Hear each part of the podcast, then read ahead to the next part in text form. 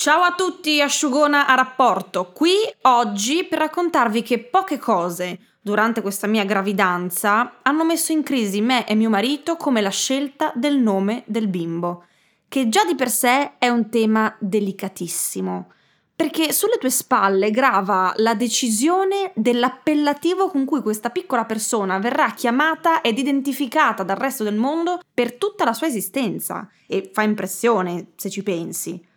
Cioè, metti che sono completamente pazza, e di conseguenza mio marito pure, e decido di chiamare mio figlio eh, foruncolo, perché a me la parola foruncolo mi fa tenerezza e mi ricorda qualcosa di speciale legato alla mia infanzia. Quindi, per puro egoismo personale, lo chiamo così.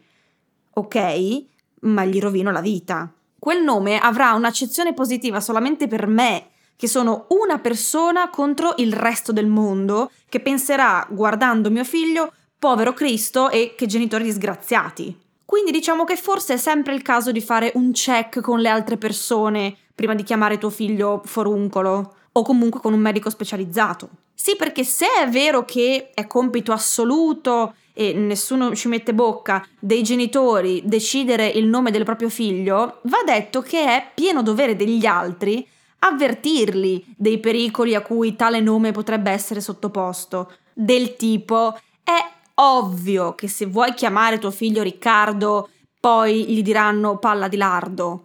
O se lo chiami Ernesto, spara lesto, se lo chiami Pietro, torna indietro. E io capisci che te lo devo dire, perché poi non mi devi mai più rinfacciare il fatto che io non ti avevo avvisato e che sono quindi un amico di merda.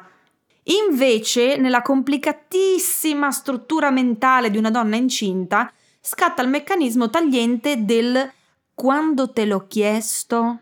Meccanismo tale per cui ti senti in diritto di dire la tua quando senti le storie degli altri, ma quando qualcuno mette bocca sulle tue decisioni diventi intrattabile.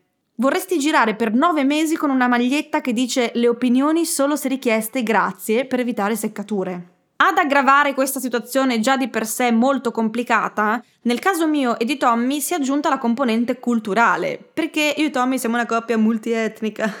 Io italiana, lui argentino. La mia famiglia parla italiano, la sua famiglia parla spagnolo. La sua famiglia porta un cognome importantissimo e lunghissimo di origini ebraiche che immediatamente fa eludere tutta una serie di nomi che secondo me potevano starci benissimo a fianco, ma che per Tommy avrebbero sicuramente condannato nostro figlio a una carriera da rabbino assicurata. Quindi tutti i nomi biblici io me li dovevo scordare. Davide, Samuele, Daniele, Giacomo, ovviamente tutti i miei nomi preferiti. Però anche Abramo, Aronne, Mosè e Giosafat, quelli meno preferiti. Un'ingiustizia. Il nostro gap culturale, poi, portava Tommy a bocciare perché sì tutta una serie di nomi che a mio avviso avevano un suono assolutamente normale, pulito e bellissimo, ma a lui non piacevano punto e basta. Che un po' lo capisco, eh? Perché in Argentina fra i ragazzini, ad esempio, vanno di moda nomi e, e sono considerati cool, peraltro. Eh, dicevo nomi come Gonzalo o Facundo, che per me, ecco, hanno un suono un po' violento, eh? Sì, ma Tommy mi bocciava i Federico, i Leonardo, i Lorenzo, cioè nomi che obiettivamente, ragazzi, sono degli evergreen intramontabili. Dal canto mio c'è da dire che mi sono sempre rifiutata categoricamente di chiamare mio figlio come un piccolo mariachi, quindi Pedro, Paolo, José, no grazie. Insomma, bisognava trovare un nome non troppo italiano e non troppo spagnolo. Col tempo, nel dramma più totale, ci siamo resi conto che probabilmente un nome cortissimo sarebbe stata la scelta più indicata, a fianco a un cognome come Goldschmidt. Quindi, un nome corto, dal suono spagnolo ma anche italiano, pronunciabile in entrambe le lingue, non di origine biblica. Easy. tipo Ugo. A un certo punto Tommy è entrato in fissa col nome Otto.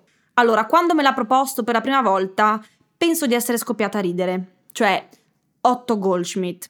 Per me era già in fila per un boccale di birra all'Oktoberfest. Però, però, più me lo macinavo in testa e più lo digerivo, eh, perché era un nome carino, tenero, semplice, ma non banale, anzi piuttosto sofisticato. Otto Goldschmidt. Poi già me lo immaginavo lì con le bretelline, i ricami di stelle alpine sulla salopette che canta lo yodel, troppo carino. La reazione della gente. Otto! Pah! Sì, 8, 9, 10, sì, bravi, 8 sotto un tetto. Ma 8 è un nome da ubriacone. E nel biberon che ci metti la birra? Vabbè, insomma, distrutto, demolito.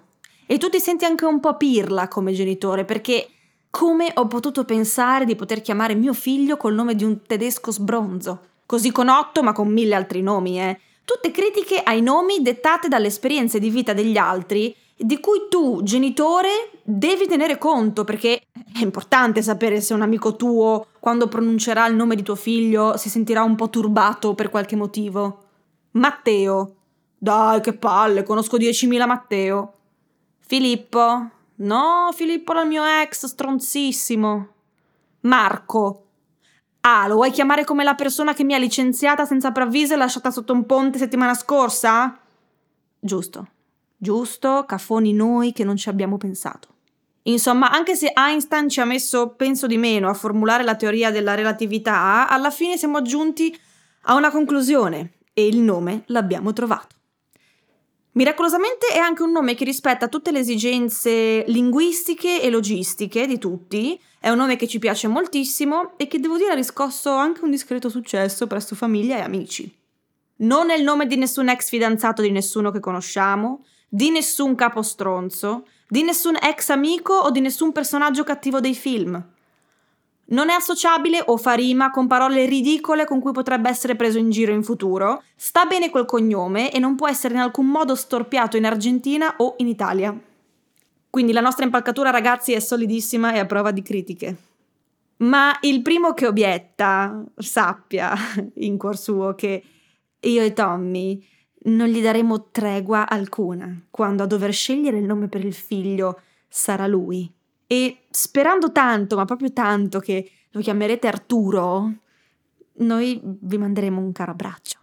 L'asciugata è finita anche per oggi, io vi ricordo l'appuntamento settimana prossima con un nuovo podcast dal titolo Le leggende metropolitane. Addios! L'asciugona è una produzione Dopcast.